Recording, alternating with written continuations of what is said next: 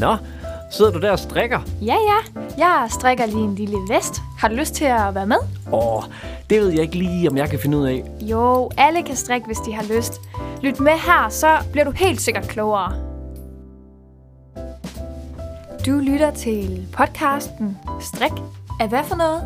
Det er et ungt indspark på en strikkepodcast, der handler om stort og småt inden for strik. Strik er en ny, men måske også en gammel trend, som du og jeg sammen i den her podcast skal dykke ned i. Velkommen til Strik af hvad for noget, hvor jeg, Louise Buhlund, din vært, vil sammen med dig gå igennem den her strikkeverden. Jeg står bag Instagram-profilen Buhlund Designs, og jeg vil altså byde dig på en masse gode temaer og interviews og mere måske teknisk viden inden for strik. Podcasten den retter sig mod alle, der elsker at strikke, nybegyndere som øvede, og her stiller jeg altså spørgsmålstegn ved alt inden for strik, i form af, af hvad for noget. Både ved de mest åbenlyse, men også mere komplicerede begreber inden for strik. Altså simpelthen alt. I dag skal det handle om blandt andet egostrik og gavestrik. Vi kommer lige kort lidt ind på børnestrik, og det er altså to forskellige ord, man kommer ind på, når man snakker strik, og det er overordnet også egentlig ret simpelt. Egostrik er, når du strikker til dig selv, gavestrik er, når du strikker til andre, og børnestrik, jamen det kan jo i princippet være gavestrik, men mere decideret til børn, og måske er det dine egen børn, det kan være dine børnebørn, men jeg synes generelt, det er en ret sløret zone, for hvornår er det så gavestrik? I dag der har jeg en med mig i studiet, som jeg glæder mig til at præsentere jer for om lidt.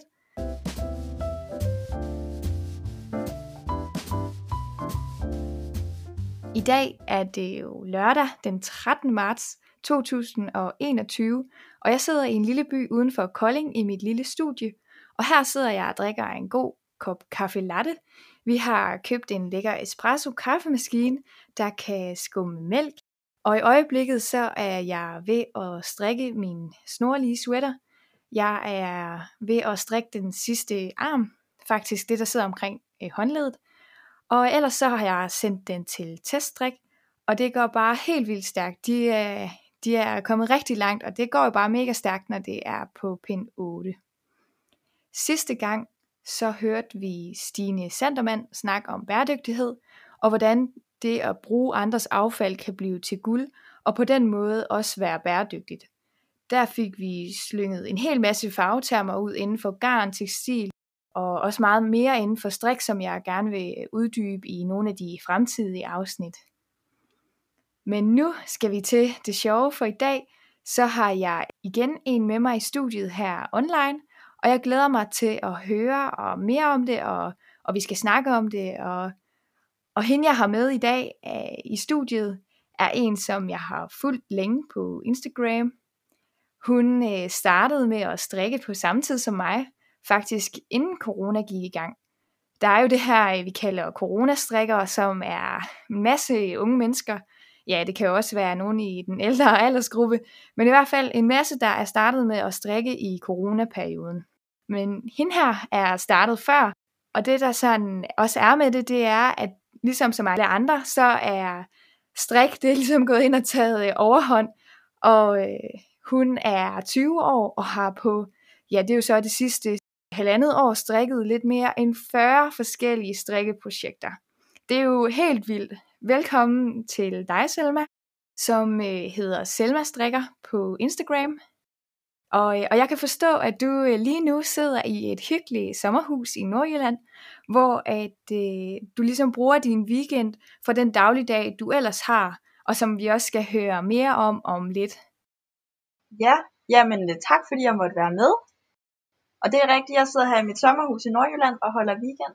Der er jo mange typer, der strikker, så hvis vi lige spoler tiden lidt tilbage, så gik du jo i gymnasiet øh, for lidt tid siden, og den, det var en STX-uddannelse, som, blev, som du blev færdig med i 2019. Og så har du begyndt på et sabbatår, og det er der jo rigtig mange af os, der holder af, og også har lært rigtig meget af at tage sådan et sabbatår. Vil du fortælle lidt mere om, hvad var det, du gjorde, da du fik sabbatår? Ja, jamen, øh, da jeg blev student i 2019, så startede jeg egentlig lige bagefter i en bank, som jeg har arbejdet i i halvandet år.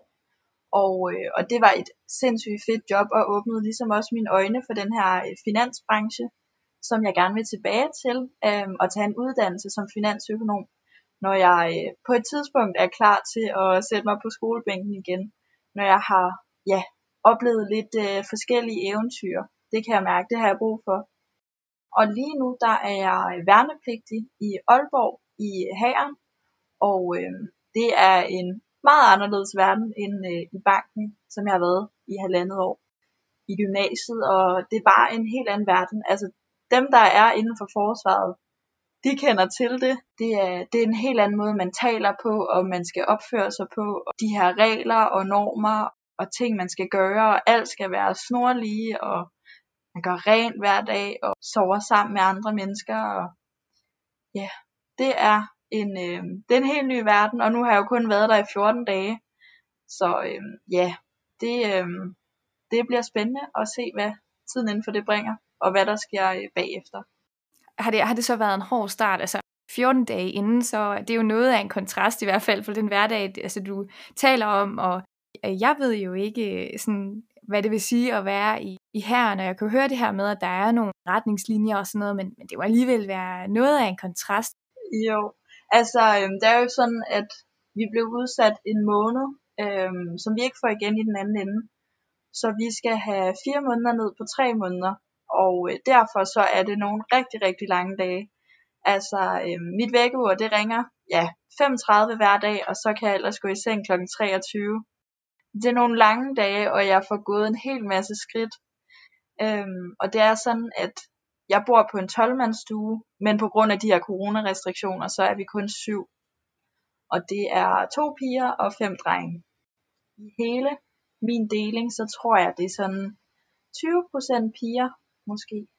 Og det synes jeg egentlig er helt, det er helt fint, fordi der er også lidt den grund til, at jeg, at jeg valgte hæren, fordi der ikke er så meget pigefnider, og sådan, ja, det, det er nogle gange bare lidt lettere at være sammen med en, en masse drenge eller mænd, eller hvad man skal sige.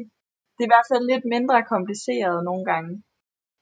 Ja, og dem jeg bor sammen med er super, super søde, og jeg har bare fået et godt indtryk af alle, og sådan, der er ikke nogen, jeg går på klingen med, eller altså, det er virkelig, virkelig rart. Det, øh, det, gør det, altså, det gør det lidt nemmere at, at komme igennem alle de hårde ting, fordi vi har lige været på noget, som hedder felttur. Og det er, hvor man bare øh, skal ud, og så skal man være i skoven hele dagen, og vi havde nogle skydeøvelser og sådan. Og så skal man sove der.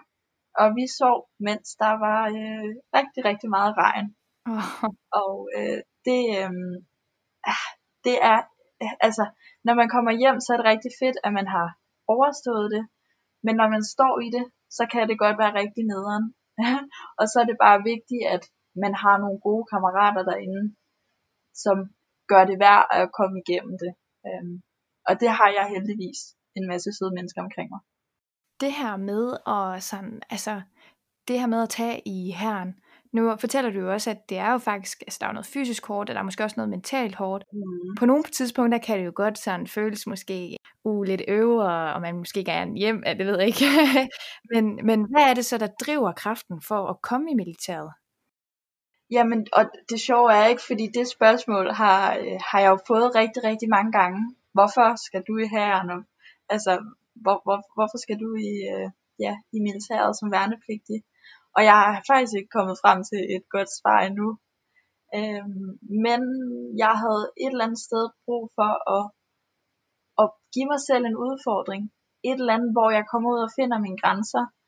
Øh, fordi jeg føler lidt, at når, når man går i skole og gymnasie og uddannelse, det kan jo godt være hårdt og, øh, og surt til tider, men det er bare meget øh, sådan bogligt, noget du læser og skriver osv., hvor jeg havde brug for også at teste mig selv sådan fysisk, og kan jeg klare de her hårde strabasser, fordi der er nogle, øh, der er nogle hårde opgaver, og det er en tung rygsæk, vi går med, og altså, vi er udenfor i alt slags vejr. Øhm, der er no mercy, så hvis det regner og blæser, så skal vi bare stå derude. Ja, og det, øh, ja, det er nok en af, en af de grunde til, at jeg meldte mig, at jeg vil gerne have en god oplevelse og prøve at teste nogle grænser. prøv at se, fordi at jeg altid bare har været sådan en stille, forsigtig pige. Og, øh, og så prøve at komme ud og øh, ja, give den gas og, og blive tæsket lidt og være våd og træt. Ja, jeg synes, det er en oplevelse, som, øh, som folk skal prøve, hvis de har mod på det. Fordi det er, det er hårdt, men det er ikke for hårdt, hvis man kan sige det sådan. Men så tænker jeg også det her med, at, at der er sådan meget, øhm, altså der er den del, og så er der er virkelig det hårde ved det. Og så er der det her med, at du så også strikker. Og det synes jeg det er jo noget af en kontrast. Ja. Yeah. Og det, og det synes jeg også, vi skal vende tilbage til øh, lige om lidt. Men først så tænker jeg også, altså nu nævner du herren, og, og det er sådan, er det så en af dine eventyr, du nævner du gerne på de her eventyr? Hvad har du ellers af eventyr, du godt kunne tænke dig at komme på?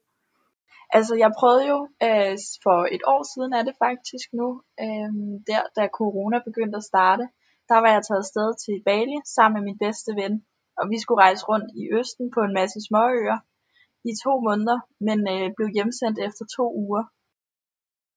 Så det eventyr, det blev sådan lidt, øh, lidt ødelagt lidt for tidligt. Øhm, og så, jeg kunne godt tænke mig at komme ud på sådan en længere rejse igen til næste vinter måske, hvis man kan få lov til det. Men jeg håber også et eller andet sted at kunne komme afsted til sommer og, øh, og gå den her øh, Camino de Santiago. Og det er, øh, det er lidt over 800 km, man går fra, øh, fra Sydfrankrig Ja. igennem øh, hele Nordspanien. Hold da op. Altså det er jo også øh, måske også en fysisk ting, ikke? At det, det er der, man ligesom, du er god til at, måske at få presset dig selv ret fysisk. Ja, altså jeg har været, jeg har været på, øh, jeg er gammel spejder og sådan noget, så jeg har været på, på vandreferier og vandreture. Øhm, og det giver en eller anden sådan ro, det der med bare at gå og ikke have noget skal, udover at gå fra A til B hver dag. Jeg håber også lidt, at altså, det har jeg i hvert fald hørt fra andre, som har gået Caminoen, at de ligesom har fundet sig selv, hvem de er og hvad de skal med livet. Og det, altså nu er jeg jo en pige på 20 år, og jeg ved ikke 100% hvem jeg er og hvad jeg skal med mit liv. Det kan være, at jeg kan få lidt afklaring på den tur, hvis jeg får lov at komme afsted. Ja, og, og hvem, altså, hvem ved også, hvem man er. Jeg vil lige skynde mig at tilføje, at jeg lige har slået Caminoen op, og, øh, og til også til jer, der ikke lige kender så meget til det, som jeg heller ikke selv gør, så er øh, Caminoen en af verdens mest kendte pilgrimsrejser, som historisk set har øh, været en af de kristne pilgrimsruter faktisk. Øh, og navnet Camino, det betyder vej eller sti på spansk, og så øh, og dækker det, altså det dækker ikke kun øh, over en vej, men de har mange forskellige ruter, som man kan gå ind og tage eller veje. Og det er også derfor, at folk de kobler det her med, at man skal på en personlig udvikling, en rejse, når man vælger at gå de her ruter. Ja, det er faktisk meget sjovt, fordi i gamle dage, nu kan jeg ikke huske hvilket land, men der var nogle lande, der brugte det som sådan en fængselsstraf. I stedet for at sende folk i fængsel, så skulle de så gå de her 800 km. Så når de havde gået den her rute, så havde de ligesom øh, aftjent deres straf. Fordi det er bare, altså, du, du kan ikke lade være med at tænke over tingene, når du går der, fordi det kan godt være, at du møder nogle mennesker, men du får virkelig, virkelig meget tid til at tænke, altså, over alt. Ja, det er i hvert fald øh, ret tankevækkende, ikke? fordi at der er så mange ting, som egentlig foregår ja, op i hovedet, når man, når man i hvert fald er på de her ture. Ja, jeg har ikke selv øh, været sådan en, der øh, vandrer helt vildt, det kan du nok også allerede høre. Jeg, jeg har også øh, i mit sabbatår været i Nepal, hvor at jeg vandrede lidt for at prøve det. Jeg synes også, at det var sjovt, men, men det er ikke sådan, at jeg lige brænder for at gå Caminoen. Nej, det er også en lang tur, og nu har jeg også sat mig for at gå den hele, fordi jeg har tiden til det. Man kan jo også godt gå øh, 200 km eller 100 km en del af ruten, øhm, hvis man ikke har mod på 800 km. Fordi det er, altså det er over en måned, man bare går hver eneste dag. Ja. Men, men jeg kan godt lide det der med at, altså jeg elsker mit eget selskab, og jeg elsker at møde andre mennesker, og det gør man virkelig der på Caminoen. Du møder mennesker fra hele verden i øh, alle aldersgrupper. Nu har jeg hørt et par bøger derfra og sådan noget. Jeg har jo ikke selv været der endnu, så nu må vi jo høre, når jeg kommer hjem derfra, om hvad jeg synes om det. Ja. Men jeg har bare ikke hørt nogen tale dårligt om det. Altså, alle jeg har hørt været sted har fundet et eller andet øh, betydningsfuldt ved det. Ja, det er jo også rigtig smukt, og det er også, altså, der må være en grund til, at der er så mange, der tager den her tur. Det vil jeg glæde mig til at følge lidt med på, når du skal det. Ja, hvis corona tillader det. Ja, det er jo det. ja. Vi skal øh, jo høre, hvorfor at øh, du er startet med netop at strikke. Også det her med, at, at du lærte jo at strikke før corona, så det er jo faktisk et eller andet. Det er jo ikke corona, der ligesom har påduttet dig, at du havde noget tid. For du havde jo tiden. Ja. Jamen det var egentlig, øh, altså jeg startede i september, og det var efter jeg var blevet student, og efter jeg havde holdt sommerferie. Jeg var startet på, på jobbet i banken, og når man kommer hjem fra arbejde, når man er, har et voksen job, så har man jo fri, så har man ikke nogen lektier, eller nogen stile, eller et eller andet, man skal, man skal lave. Så jeg, øh, jeg begyndte at kede mig lidt, øh, fordi mange af mine venner gik jo stadig på studie, øh, om det var gymnasiet eller universitetet. Og de brugte jo meget tid på, på lektier, og der øh, manglede jeg et eller andet at lave. Fordi at jeg, øh, jeg har aldrig rigtig været god til du ved, at sidde stille med mine hænder. Jeg altid skulle sidde og dimse med et eller andet, om det var en fidget spinner, eller en snor, eller altid skulle sidde og pille ved et eller andet. Og så, så spurgte min veninde mig, skal vi ikke prøve at strikke en trøje? Og så var jeg sådan, okay, altså det, det, det kan vi da godt prøve. Jeg havde strikket lidt karklud og sådan noget før. Men ja, så øh, begav vi os ud i at strikke en, øh, en trøje. Ja, det er jo også et øh, vildt projekt. Det er også et, faktisk også et projekt, jeg også selv startede med. Så jeg synes også bare, altså hvis man gerne vil strikke, så skal man strikke det, man gerne vil. Ja. Hvordan, øh, hvordan lærte du så at strikke? Jamen, altså jeg lærte det faktisk tilbage, da jeg var, jeg tror, omkring de 12 år eller sådan noget, så havde min farmor lært mig at strikke. Det føler jeg sådan, alle de lærte af deres bedste forældre. Min mor har aldrig rigtig, eller hun har aldrig kunne strikke, og har aldrig haft interessen for det. Men, øhm, men jeg synes, det så fedt ud, det min farmor lavede. Hun har strikket en masse ting til mig. Og så, øhm, så tænkte jeg bare der, da jeg var blevet student, at øh, så måtte jeg prøve en trøje, som så havde min veninde fundet en gratis opskrift på nettet. Og så havde hun også fundet noget garn, vi kunne købe i Panduro. Jeg ved ikke engang den dag i dag, hvad for noget garn det var, om det overhovedet passede til opskriften eller noget. Vi, øh, vi strikkede den, og da den var færdig, så halsen, det var sådan en øh, off-shoulder. Og når jeg har en strik på, så er det jo ligesom sådan for at, at få varme, og det var også noget meget varmt garn. Det var en lidt mærkelig, øh, mærkelig trøje. Jeg havde den på et par gange, tror jeg, og så har den ellers bare ligget bag os i skabet sidenhen. Den gav mig mod til at fortsætte med at strikke og, øh, og prøve at blive bedre. Har du altid været kreativ? Nej. Nej. Og det, min mor, hun synes, det er meget, meget vildt, at jeg er begyndt at strikke. Og jeg kan strikke så mange forskellige ting nu, fordi jeg aldrig har været kreativ. Eller det er ikke fordi, jeg ikke har været kreativ. Jeg har altid elsket at, at lave ting. Men, øh, men det var ikke sådan kvalitet. Det var måske kvantitet frem for kvalitet. Øh, min mor har fortalt, at øh, hvis jeg havde lavet noget på SFO'en, eller i børnehaven eller et eller andet, så kunne hun altid kigge på det grimmeste, og så finde mit navn nedenunder. Fordi jeg skulle bare masseproducere, så er det lige meget med, hvor flot det blev. Sidenhen så har jeg lavet lidt, øh, lidt smykker. Øhm, det lavede jeg et par år, inden jeg begyndte at strikke. Sådan jeg havde også en salgsside til dem og sådan noget. Men så fik jeg øjnene op for strik, og så har jeg bare strikket hver dag lige siden. Mm. Hvad så med de her smykker? Er det, hvordan er det? Er det perler, eller er det sådan forskellige ting, du har sammensat? Ja, jamen i starten, så var det rigtig meget sådan øhm, de der tasseløreringe, øhm, de der med en masse perler. Ja, sådan det, det ligner lidt nogle blæksprutter, og man kan bare sammensætte alle mulige flotte farver, og det synes jeg var mega fedt, fordi hvis man har en øh, sort eller hvid t-shirt på, så skal der bare gang nogle farver på ørerne. Og sidenhen så har jeg jo lavet lidt forskellige sådan, altså lidt mere neutrale smykker også. Jeg kan også en gang imellem lave det til nogle gaver til mig selv, hvis jeg mangler et eller andet. Men lige nu er det ikke sådan, øh, ja, det er ikke noget, jeg, jeg sælger lige pt. Øh, fordi at jeg fandt ud af, at strik var lidt sjovere, end at lave smykker. Men det er jo det, altså man udvikler sig jo hele tiden med nye forskellige projekter. Mm. Men jeg håber, jeg kommer til at strikke resten af mit liv, fordi det er, det er dejligt. Ja, ja så, øh, så ved man snart ikke, hvad man skal gøre med alt det, man får strikket. Ja, det kommer an på, om man er ego-strikker, eller om man er gavestrikker, eller hvad er det, du mest godt kan lide at strikke, Selma?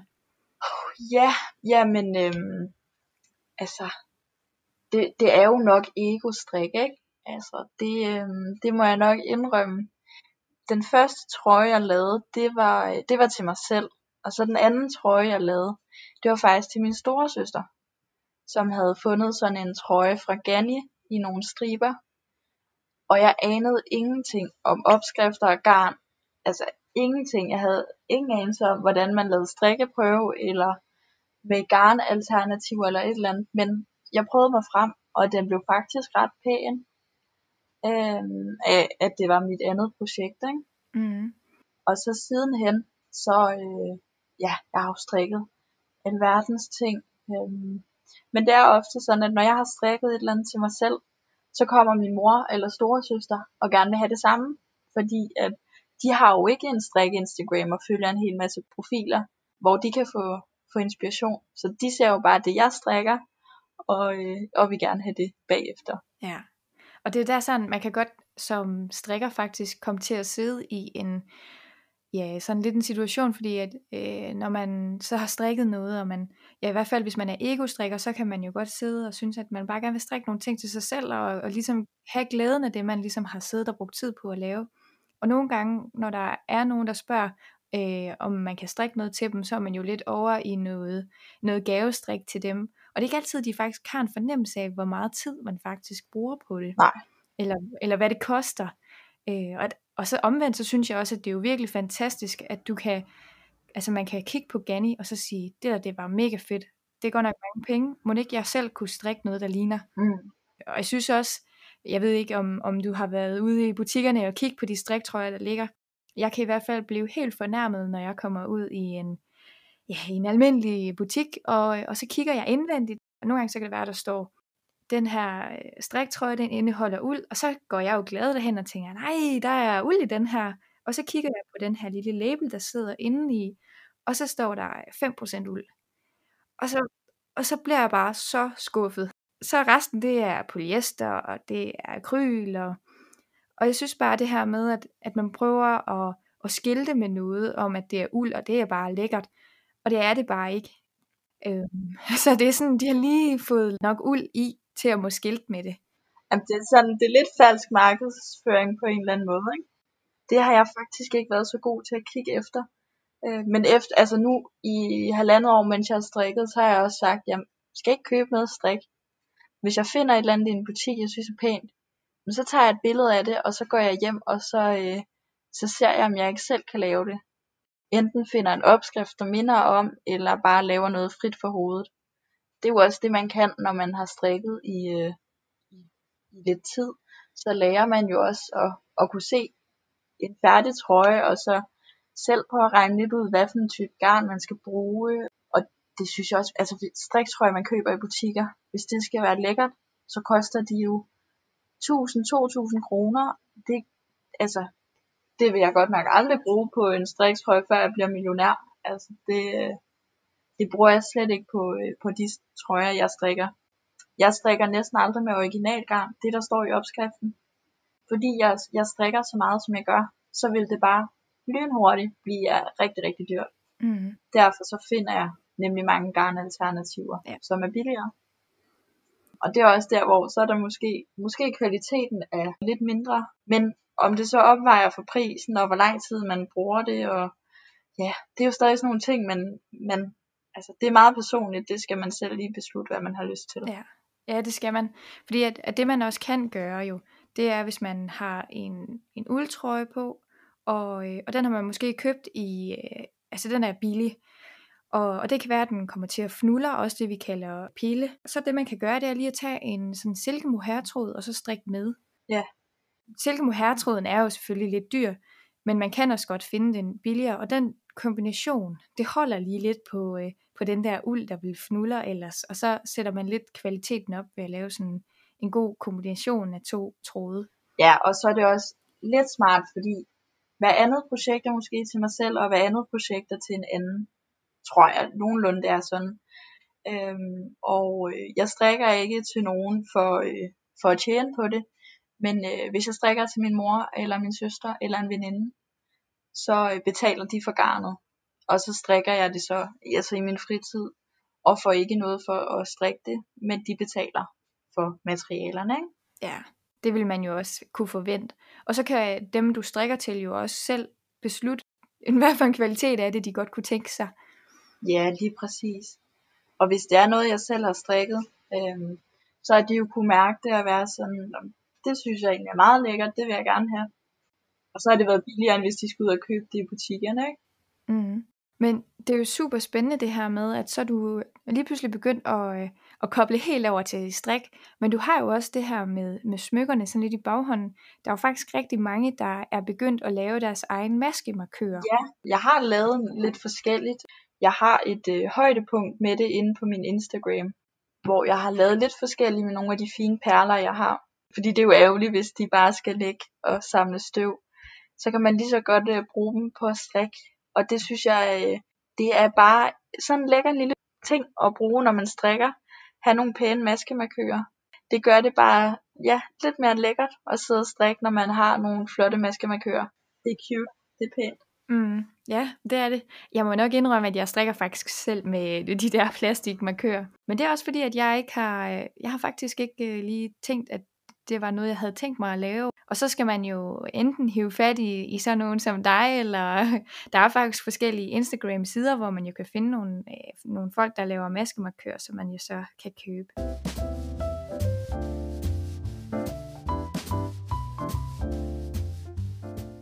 Førhen, før militæret, der strikkede jeg jo hver dag tre timer som minimum. Og, øh, og nu har jeg jo ikke noget tid i vi, eller hvad hedder det, masser af tid i weekenden, men jeg har ikke noget tid i hverdagen overhovedet. Nu har jeg været på kasernen 10 dage, og jeg har haft mulighed for at strikke en dag. Og der strikkede jeg en halv time. Altså, så det er, det er noget af en kontrast til, hvad jeg gjorde førhen. Fordi du har jo øh, strikket 40-50 projekter, har du nævnt, og det er jo øh, i hvert fald mere end en halv time om, om dagen. Tror du, du kan sådan fortælle, hvor mange timer du har brugt på at strikke om ugen, før du kom i militæret? Den her podcast er øh, sponsoreret af Sandermand, som jeg faktisk har med mig i studiet her i dag. Ja, jeg hedder Stine Sandermand, og jeg står bag den virksomhed, der hedder Sandermand, hvor at øh, jeg indsamler uld fra danske foravlere, hvor ulden ofte bliver kasseret, brændt af simpelthen, fordi der er sådan en øh, udbredt misforståelse øh, blandt foravlere om, at ulden ikke kan bruges til noget. Og med Sandermand, så satte jeg mig for at gøre det til min mission og ligesom modbevise det. Og man kan, man kan sagtens bruge den her uld. Det kan jo øh, blandes op med nogle finere uldtyper, og det gør jeg også nogle gange. Sender ulden til spinneri, hvor det bliver spundet til nogle lækre garner, og, øh, og du kan på min webshop enten købe garnerne til noget, du vil strikke selv. Du kan også købe strikkeopskrifter på designs, som jeg har udviklet, med udgangspunkt i de her garner. Og så kan du købe en gang imellem, når du er heldig, kan du lige finde en færdig strikmodel i de her danske øh, uldgarner også. Jamen, øh, jeg havde i både januar og februar, der havde jeg jo fri. Jeg, øh, jeg havde opsagt mit arbejde, for jeg lige kunne have en måned inden militæret fri, og slappe af og få trænet en masse og sådan noget. Og så, så blev det udsat, udsat en måned, så jeg havde lige pludselig to måneder, hvor jeg gik derhjemme. Så der, altså, der brugte jeg jo hele dagen på at strikke. Jeg har også lige fået et malerprojekt derhjemme. Det, det brugte jeg tre timer på om dagen, og så resten af dagen, det var ellers strik. Så havde jeg også en masse projekter, som jeg gerne ville have gjort færdige, inden jeg tog i militæret.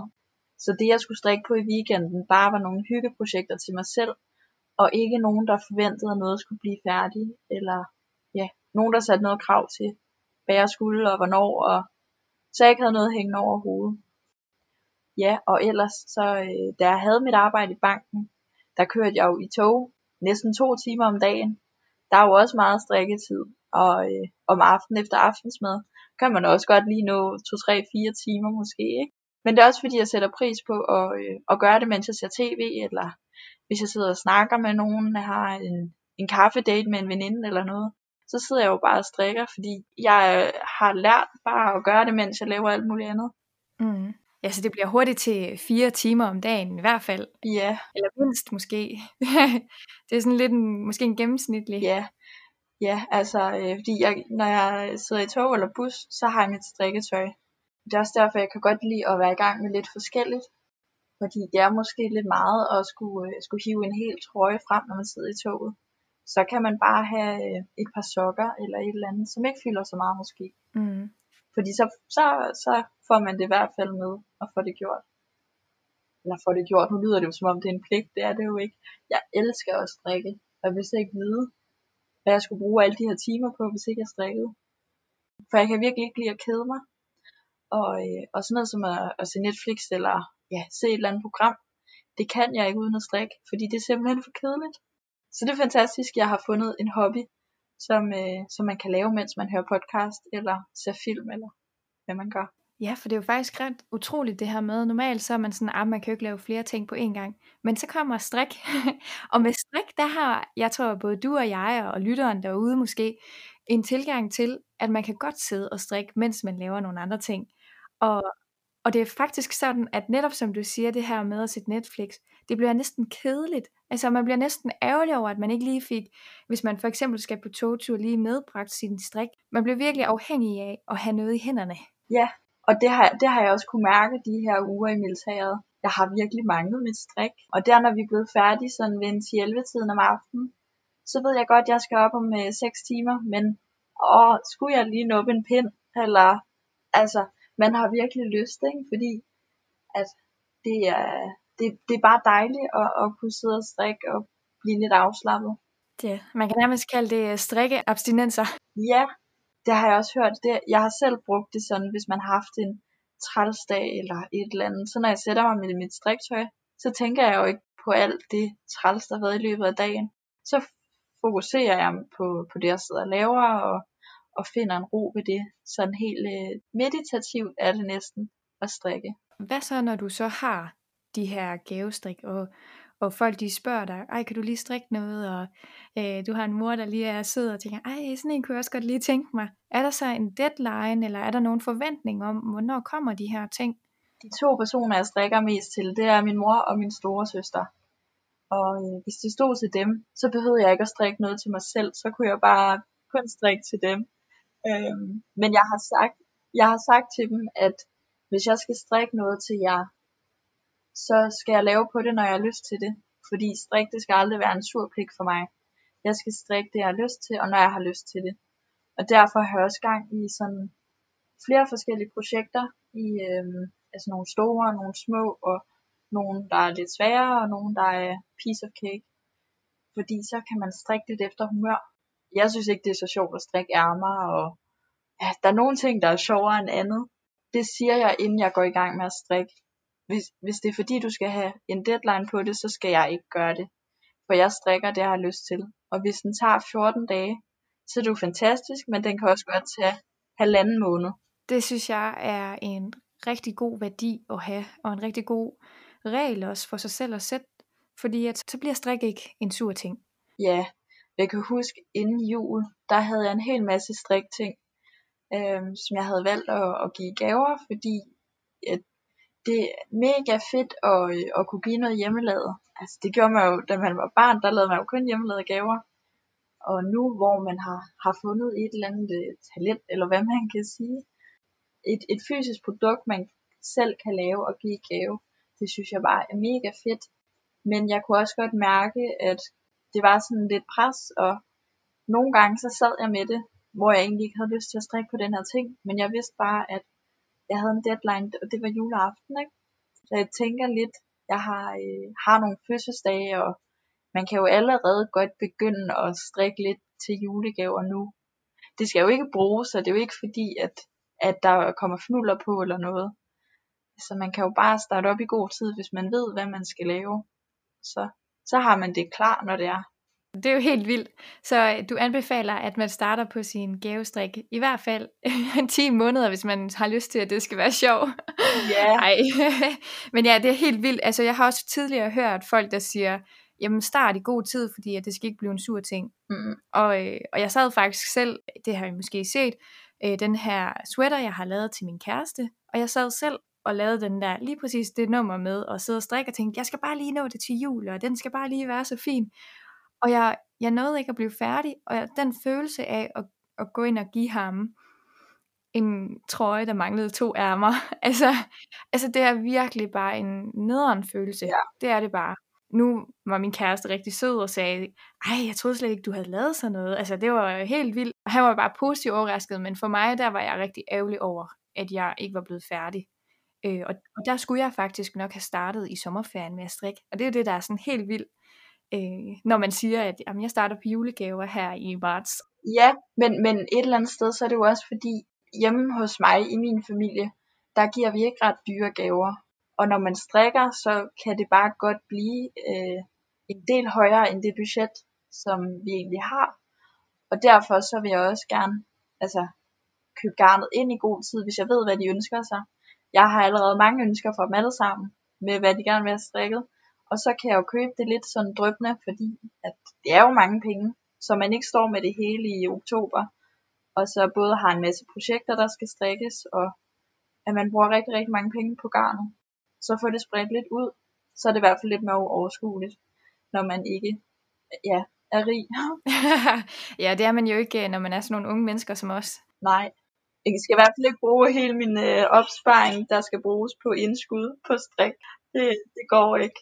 Der, der, vi har også, øh, i hvert fald i min omgangskreds, sådan et, ja, det er jo også meget kendt her, men at det skal jo være SU-venlig garn. Ja, Og det betyder nok et eller andet sted også, at man går lidt ned i kvaliteten for at have råd til at have den her hobby, fordi det er jo en dyr hobby. præcis. Jeg elsker de der lidt billigere alternativer. For eksempel mange af de trøjer, jeg har lavet fra Petit Knit, dem har jeg lavet i øh, Drops R. Fordi Drops R, det er bare et lidt billigere alternativ. Øhm, og der er nogen, der ikke er så vild med det. De vil hellere have, det skal være høj kvalitet. Men jeg synes ikke, der er noget galt med det. Jeg synes både, det bliver pænt, og det er blødt og så videre. Ja, det er jo også, kvalitet er lidt en holdningssag. Jeg ved godt, hvad jeg vil have, hvis det kommer til stykket i forhold til kvalitet. Men hvis jeg begynder at kigge på det økonomisk, så giver jeg mig. Så der er ligesom sådan et forhold mellem, hvad det koster og kvaliteten, og hvad man så lige står og har med at gøre. Ja, og det er jo ikke fordi, at man, man altid skal måske finde de billige alternativer. Det kan godt være en gang om året, så må man gerne købe det garn, der står i opskriften. Og det kan godt være, at det så bliver 800 kroner for en sweater. Men så gør man det måske en gang om året, og så er det okay. Så har man ligesom sparet op til det ved at, at strikke med lidt billigere garn på noget andet. Men Selma, nu bliver jeg jo så nødt til at spørge, hvad har været dit yndlingsprojekt? Åh oh, ja, det må man jo ikke spørge en strikker om. Det er jo, så skal man udvælge mellem alle sine øh, babyer. Fordi hver gang jeg ligesom laver noget nyt til mig selv, så bliver det jo mit favorit. Men øh, den jeg for nylig har lavet til mig selv, det er en Sunday sweater fra Petit Knit. Og den har jeg lavet i en tråd Drops R og en tråd Kid Silk grå. Og den er bare blevet sindssygt lækker. Den er virkelig, virkelig flot og pæn og varmset og dejlig. Og det er jo også, altså, den var ikke særlig dyr at strikke. Så har jeg også min øh, lyseblå Stockholm Slipover. Og den har jeg strikket også i en tråd Kid Silk og en tråd Baby Merino. Og den er også bare mega fin, og den kan man have ud over en kjole, eller skjorte, eller ja, lige hvad man har lyst til. Det er det, jeg, gør. jeg elsker veste, fordi dem kan du bare style på mega fede måder. Det er nok, ja, nogle af mine yndlingsprojekter, tror jeg. Men det er svært at vælge. Det lyder også øh, virkelig lækkert og virkelig pænt. Jeg bliver nødt til lige at hoppe ind og fortælle om Petit Nit. Petit Nit, hun, øh, det er faktisk et brand, der er lavet af Mette. Og Mette, hun øh, har lavet både en hjemmeside, men har også lavet en Instagram. Hun er virkelig en af de store strikdesigner, jeg har lyst til at sige i Skandinavien, fordi at hendes opskrifter kan nemlig købes på rigtig mange forskellige sprog. Det er bare rigtig udbredt, øh, når man tit begynder at starte med at strikke, eller man falder jo hurtigt over hendes opskrifter, så der er også rigtig mange, der strikker hendes opskrifter. Ja, det er jo, hendes designs er meget sådan, mange af dem er rigtig enkle på sådan fine måder, øhm, og, øh, og sådan meget klassiske. Og jeg tror måske det er derfor, at altså hun, hun spytter jo bare opskrifter ud. Hver måned, så har hun bare lavet noget nyt, ikke? Altså, jeg forstår ikke med de børn, hun har, og hvordan hun kan have så meget strikketid. Det er helt vildt. Ja, men hun gør det også fuldtid. Og det er jo, øh, og det synes jeg så også, at det er i orden, når man spytter opskrifter ud hver måned. Det er jo virkelig fedt, at, øh, at man kan leve af det, hvor der er rigtig mange, både du og jeg og, og rigtig mange andre, der har det som ligesom sådan, sin hobby. Ja. Men så bliver jeg også nødt til at spørge om, jamen, hvad er drømmeprojektet så? Ja, altså det ultimative drømmeprojekt for mig, det er nok øh, den her øh, september sweater. Og øh, det er patentstrik. Det har jeg ikke prøvet endnu. Øhm, jeg overvejede lidt at lave en hue i patentstrik, men så kom der så mange gavehuer, så jeg, øh, jeg havde simpelthen alt for mange huer den her vinter øh, til andre end mig selv. Og så havde jeg ikke mod på det. Men jeg synes, at september sweateren, den er gude smuk. Og så vil jeg lave den i sådan en, en lys base eller hvid. Sådan en rigtig dejlig cremet trøje. Men øh, det skal blive en gang. Jeg har god tid, fordi jeg tror, at den kommer til at tage tid, og jeg tror, at jeg kommer til at pille op et par gange. Så jeg skal have tid til det, og det har jeg i hvert fald ikke lige nu. Men jeg håber engang til efteråret, at jeg kan starte på den. Og så bliver jeg jo nødt til at sige, at hvad for noget patentstrik? Det er en øh, strikketeknik, hvor der kan strikkes med dobbelt masker, for at ligesom få den her, de her tydelige striber, som ja, de bliver lidt øh, tykke, de her striber, der ligesom er i arbejdet.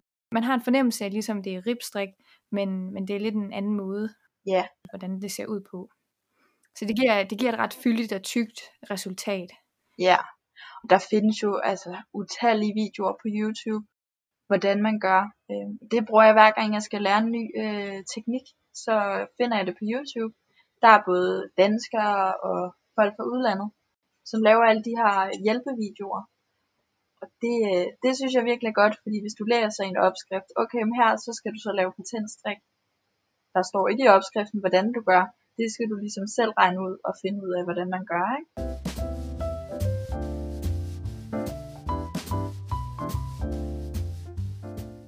Så er det, jeg tænkte over her tidligere, der nævnte du, at der var deadline, så du sagde det der med at strikke for andre.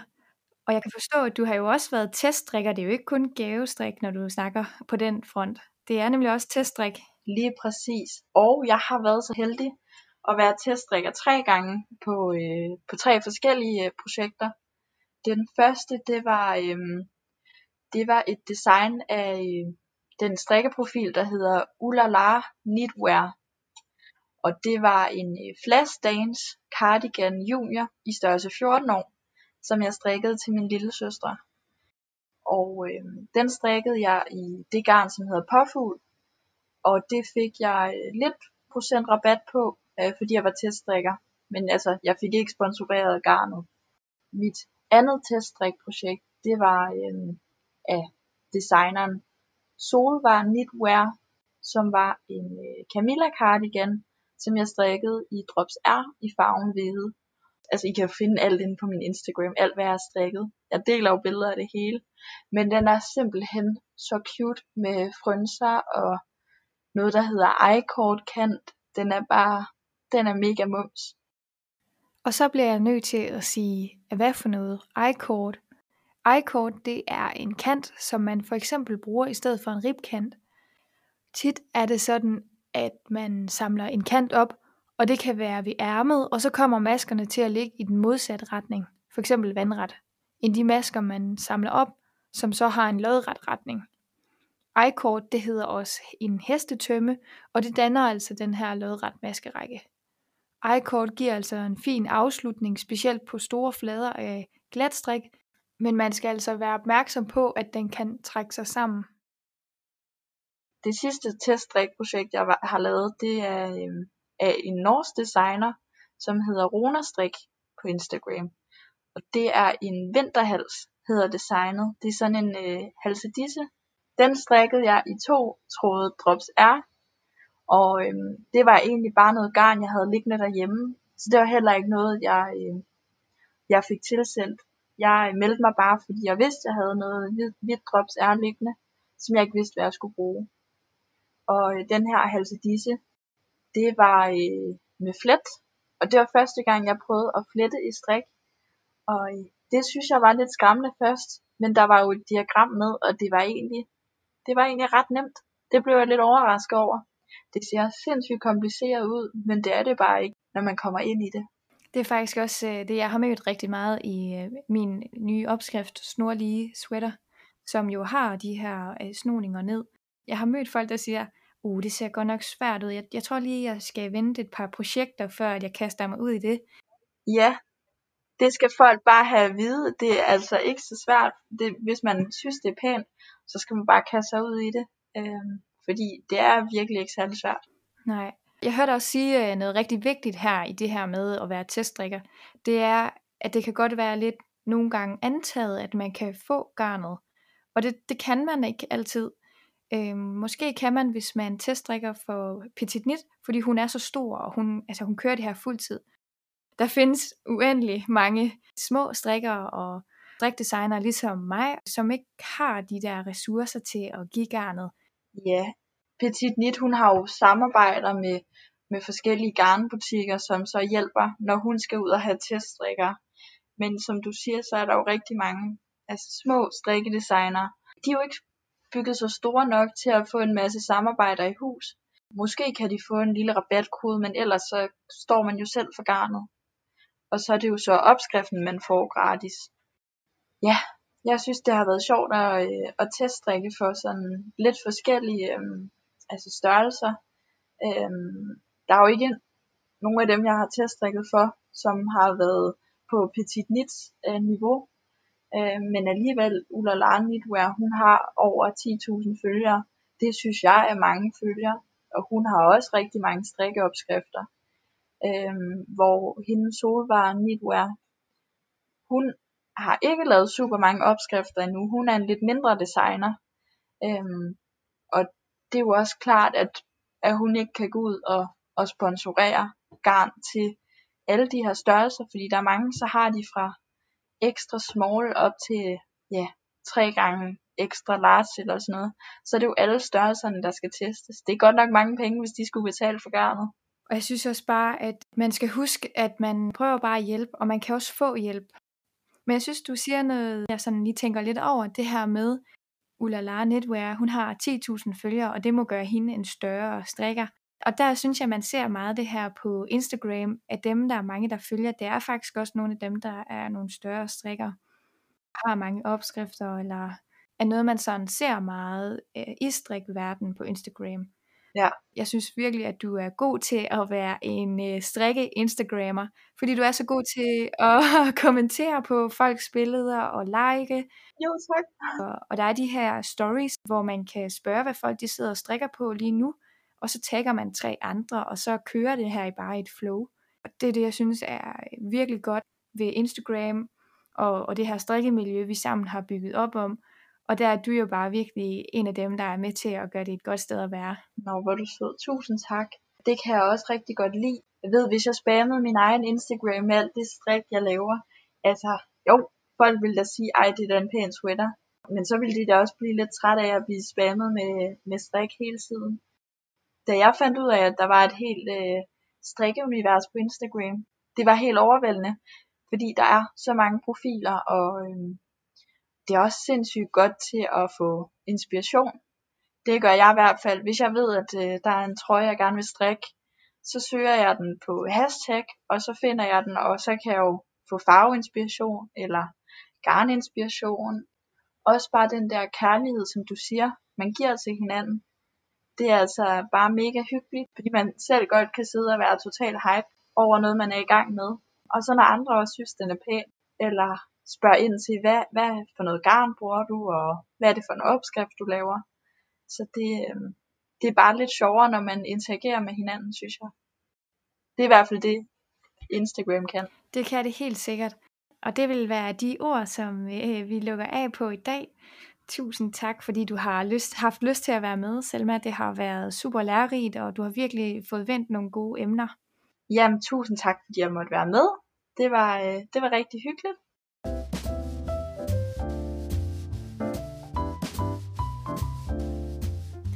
Vi er kommet til dagens fun fact eller fordom, og der findes noget, der hedder sweaterforbandelsen, eller The Sweater Curse, eller Curse of the Love Sweater.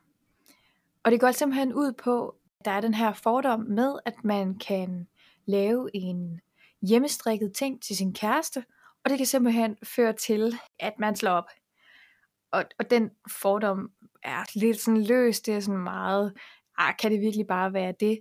Men jeg tænker, at der er en dybere symbolik i det her. Og det handler nemlig om det, vi har snakket om i dag, gavestrik. Det er jo sådan, at når du har lavet en hjemmestrikket ting, det kan for eksempel være til din kæreste, eller til en, du har nær. Og den blev ikke lige modtaget, som du havde håbet, at den blev modtaget. Og så var det også lige, at du ved siden af studiet havde brugt øh, to til tre måneder på at strikke den her sweater. Og så kan din kæreste ikke rigtig lide den, eller han får den ikke rigtig brugt. Hvad er det så, man gør?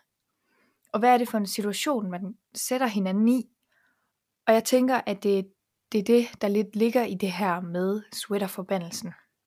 Det er det her med, at man gerne vil give, og man vil egentlig gerne gøre noget godt, og det er egentlig noget, der kommer fra at gøre en god gerning, men det fører egentlig til noget helt andet.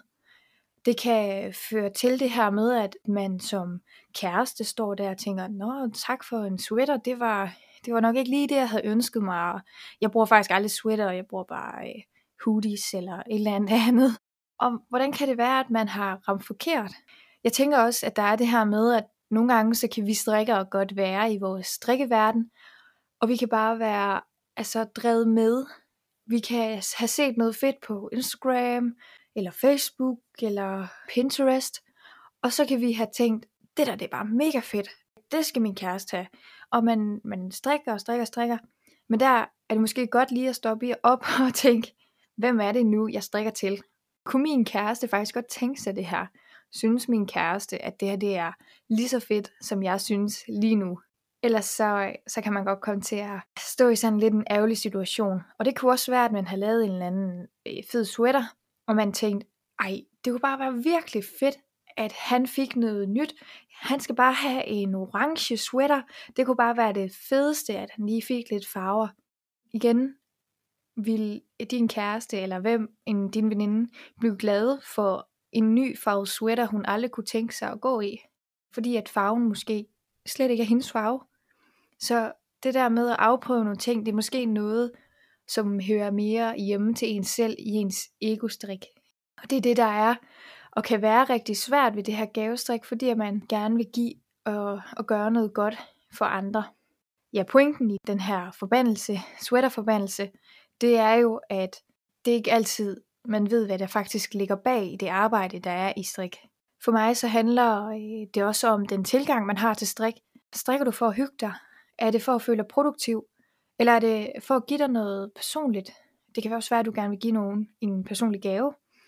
Eller det kan også være, at du strikker, fordi at du kunne egentlig godt tænke dig at gøre det til en forretning.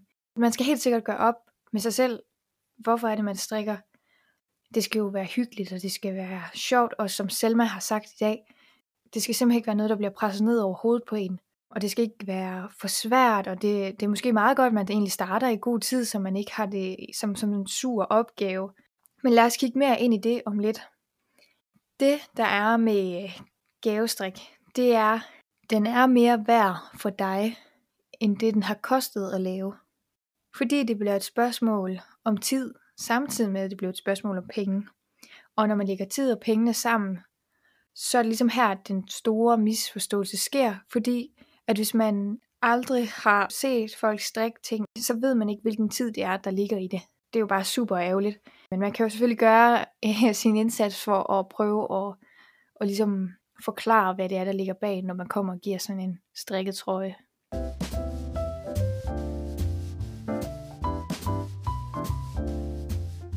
Det handler i dag om det her med, at man strikker til sig selv i forhold til andre. Personligt så synes jeg, at egostrik er noget af det bedste. jeg elsker at strikke noget til mig selv. Også fordi, at det her, når jeg sidder og strikker, så jeg kan godt lide at vide, at det er, det er noget, jeg kan tage på og vise frem. Jeg hørte nogen nævne, at, at det var, det var, der var noget helt særligt i det her med, at når folk lige spurgte, ej det går nok en lækker sweater, hvor har du købt den henne? Og så kunne sige, den her selv lavet. Og det er bare noget af det fedeste. Også det der med, jamen, hvis du egentlig godt ved, at du har lavet nogle fejl i det og sådan noget. Altså, du er jo den eneste, der ser det. Så det synes jeg bare, det er, det er så særligt at have noget på, som du selv har lavet, men du har også selv designet det. Og som jeg snakkede om i første afsnit, i form af farver og ja, valg af opskrift, og hvordan du har sammensat det. Det er, det er noget, jeg virkelig synes er fedt. Hvis jeg skulle komme med nogle gode idéer til gavestrik, i forhold til hvad vi lige snakkede om tidligere, så vil det jo være sådan noget som små projekter som strømper, øh, huer, vanter, halsterklæder, scrunchies, karklude. Fordi det er lidt mere håndgribeligt, hvis du skal give en gave snart. Og som Selma hun nævner, så er det en rigtig god idé at gå øh, i gang med sin gave i god tid. Hvis man i hvert fald gerne vil lave noget mere kompliceret. Det der er med det, det er, hvis du ikke ved, hvordan din modtager vil tage imod det her strik, så er det en god idé at bruge øh, mindre tid på det, på nogle af de her mindre projekter, så man ikke står og føler, at det er totalt misforstået, eller man ikke kommer til at føle sig skuffet, hvis ikke de bruger det, eller hvis de ikke lige reagerer, som man havde forventet. Det handler selvfølgelig også om at kende den, man giver gaven til. Jo bedre du kender dem, jo mere korrekt altså kommer man jo også til at ramme. Men man skal også huske, at det der med, at bare fordi at du godt kunne tænke dig, at de begyndte at gå i gul, så betyder det ikke, at de begynder at gå i gul. Og det hjælper måske heller ikke, at du giver dem en lækker sweater i gul, eller en lækker hue i gul. Og det er egentlig det her med at, at huske på, hvad synes jeg er fedt, og hvad synes de er fedt. Og jeg synes, det er noget af det egentlig er vigtigste i gavestrik. Hvis at du kender modparten, eller den der du skal strikke en gave til, så kan du jo vælge at strikke en vest, eller en cardigan, eller en lækker dejlig sweater. Jeg synes også noget af det, man måske godt kan tage med, det er at vurdere, hvor lang tid kunne jeg faktisk godt tænke mig at bruge på det her. Nu hørte I tidligere, at noget af det, som jeg ikke lige havde vurderet, det var, at da jeg strikkede den her lækre sweater til min kæreste, der havde jeg slet ikke tænkt på, hvor lang tid det kunne tage. Nu har jeg jo studie ved siden af, så jeg havde måske ikke tænkt, at det ville komme til at tage mig tre måneder at strikke en sweater. Nu er der også det her med, at jeg selv designer det samtidig med, så derfor tager det længere tid, fordi at når man designer, så bruger man også rigtig meget tid på at trævle op. Man skal i hvert fald øh, sørge for at huske på, hvilken, hvilken tidsramme det er, man har, for, for ikke at presse sig selv, så det ikke bliver nogle trælse projekter. Jeg var selv øh, presset med den der sweater, jeg så gerne ville give, og, og helt ærligt, i bagspejlet, så jeg synes stadigvæk, at det var sjovt, men, men jeg skulle være startet tidligere. Jeg har spurgt på Instagram, mit kære netværk af strikkere, og hvad det er for nogle type strikkere de er. Og det er helt tydeligt, der er allers flest ego-strikkere. Så kommer der nogle gavestrikkere, og så er der de her, der strikker børnestrik, eller børnestrikkere, det kan vi også kalde dem. Men jeg vil sige, at børnestrikker er mest ens bedste forældre, eller gravide, eller mødre, der har nyfødte børn, det med børnestrik, det er på en eller anden måde også nogle små projekter. Men alt det her om børnestrik, det vil vi snakke om i et andet afsnit. De gode råd er altså, vær opmærksom på størrelsen af det projekt, du vælger. Umiddelbart så skal det være et projekt, du har lyst til at strikke. Det skal være et projekt, øh, du kan arbejde på on and off. Og vigtigst af alt, så skal du huske, hvem er det modtageren er og hvad er det modtageren godt kan lide, og har modtageren en forståelse for, at du har siddet og brugt tid på det her. Det er noget, man skal gøre op med sig selv, fordi at kunne man måske give en anden gave til modtageren en strik. Man skal virkelig overveje, om det er et behov, man selv har, eller om det er et behov, modtageren har. Hvis vi lige skal samle det hele op, så tror jeg, at det her, vi skal tage med herfra, det er, husk, strik er for hyggens skyld. Og det er okay at sige fra, hvis der er nogen, der spørger dig, om du kan strikke. Det er okay at fortælle dem om, at det tager lang tid. Og hvis du har altså nogen, som spørger, jamen så fortæl dem gerne om det her med kvaliteten og, og prisklasserne. Det er en god idé, hvis man ikke lige helt ved, hvad det koster at strikke en striktrøje. Det er, det er noget, der nogle gange godt kan være lidt misforstået, hvis folk ikke øh, ved, hvad en striktrøje koster, og hvad det her faktisk koster at strikke selv så er vi kommet til Q&A. Det spørgsmål, vi har i dag, det handler om, hvordan man kan finde garnalternativer. Det er tit, at man kan skrive til designeren, som ofte har nogle gode idéer, eller haft andre, der har strikket det, man er i gang med at strikke, og måske har nogle garnalternativer, man kan øh, gå i gang med at prøve og undersøge, om det kunne være noget for en selv. Det kan også være, at øh, designeren sender dig videre til en testdrikker, der har forsøgt et garnalternativ. Man kan også øh, gå ind i en butik eller finde øh, en eller anden hjemmeside med noget garn, man godt kan lide. Så kan man se, hvad det er for en pind garnet passer til. Så kan man jo enten vælge at strikke en strikkeprøve, eller gå ud fra, at det er det garn, man godt kunne bruge, og måske blande det med et eller andet andet, alt efter om det er for tykt eller for tyndt. Og, og man kan også kigge på banderolerne i butikkerne, hvis det er, der står de også. Det man også kan gøre, det er, at inde på Instagram, der er der de her øh, forskellige Instagram-brugere i, øh, i vores lille strikkeverden, som faktisk laver forskellige garnalternativer til nogle opskrifter. Så man kunne jo prøve at høre dem, om de kunne have lyst til at lave et bud på, hvad et garnalternativ kunne være til en enkelt opskrift. Det er tit fordi, at de har sat sig lidt mere ind i, hvad garntyper er, og, og hvad de kan, og hvad de er gode til at mixes med. Næste gang, der har jeg endnu en strikker med mig i studiet, og der skal vi altså snakke om, hvorvidt strik kan være et socialt tabu. Lyt med og find ud af, hvem det er. Som altid, tusind tak, fordi I lytter med. Hvis I har spørgsmål eller kommentarer, så kan I jo skrive til mig på podcast Det kan være spørgsmål, men det kan også være andre fif eller tricks, end dem vi har diskuteret i dag. Det kan også være rettelser, det kan være tilføjelser – og skriv endelig, hvis du har lyst til at komme forbi online her i studiet og tage en lille snak om strik, eller det, der fylder i din strikkeverden. Mm, og hvem er det, jeg gerne vil snakke med? Jo længere vi kommer, så kan I jo høre, at det er alle. Det er dem, der designer, det er dem, der elsker at strikke, og det er dem, der ønsker at komme i gang med at strikke. Og det kan også være, hvis du ikke ved noget om strik og bare gerne vil vide mere. Så øh, følg med på min Instagram, Bulund Designs, og der kan I være med på mine afstemninger omkring lidt af hvert, der øh, bliver taget med i de her podcast. Og ellers så kan I jo finde mine opskrifter på bulund.com.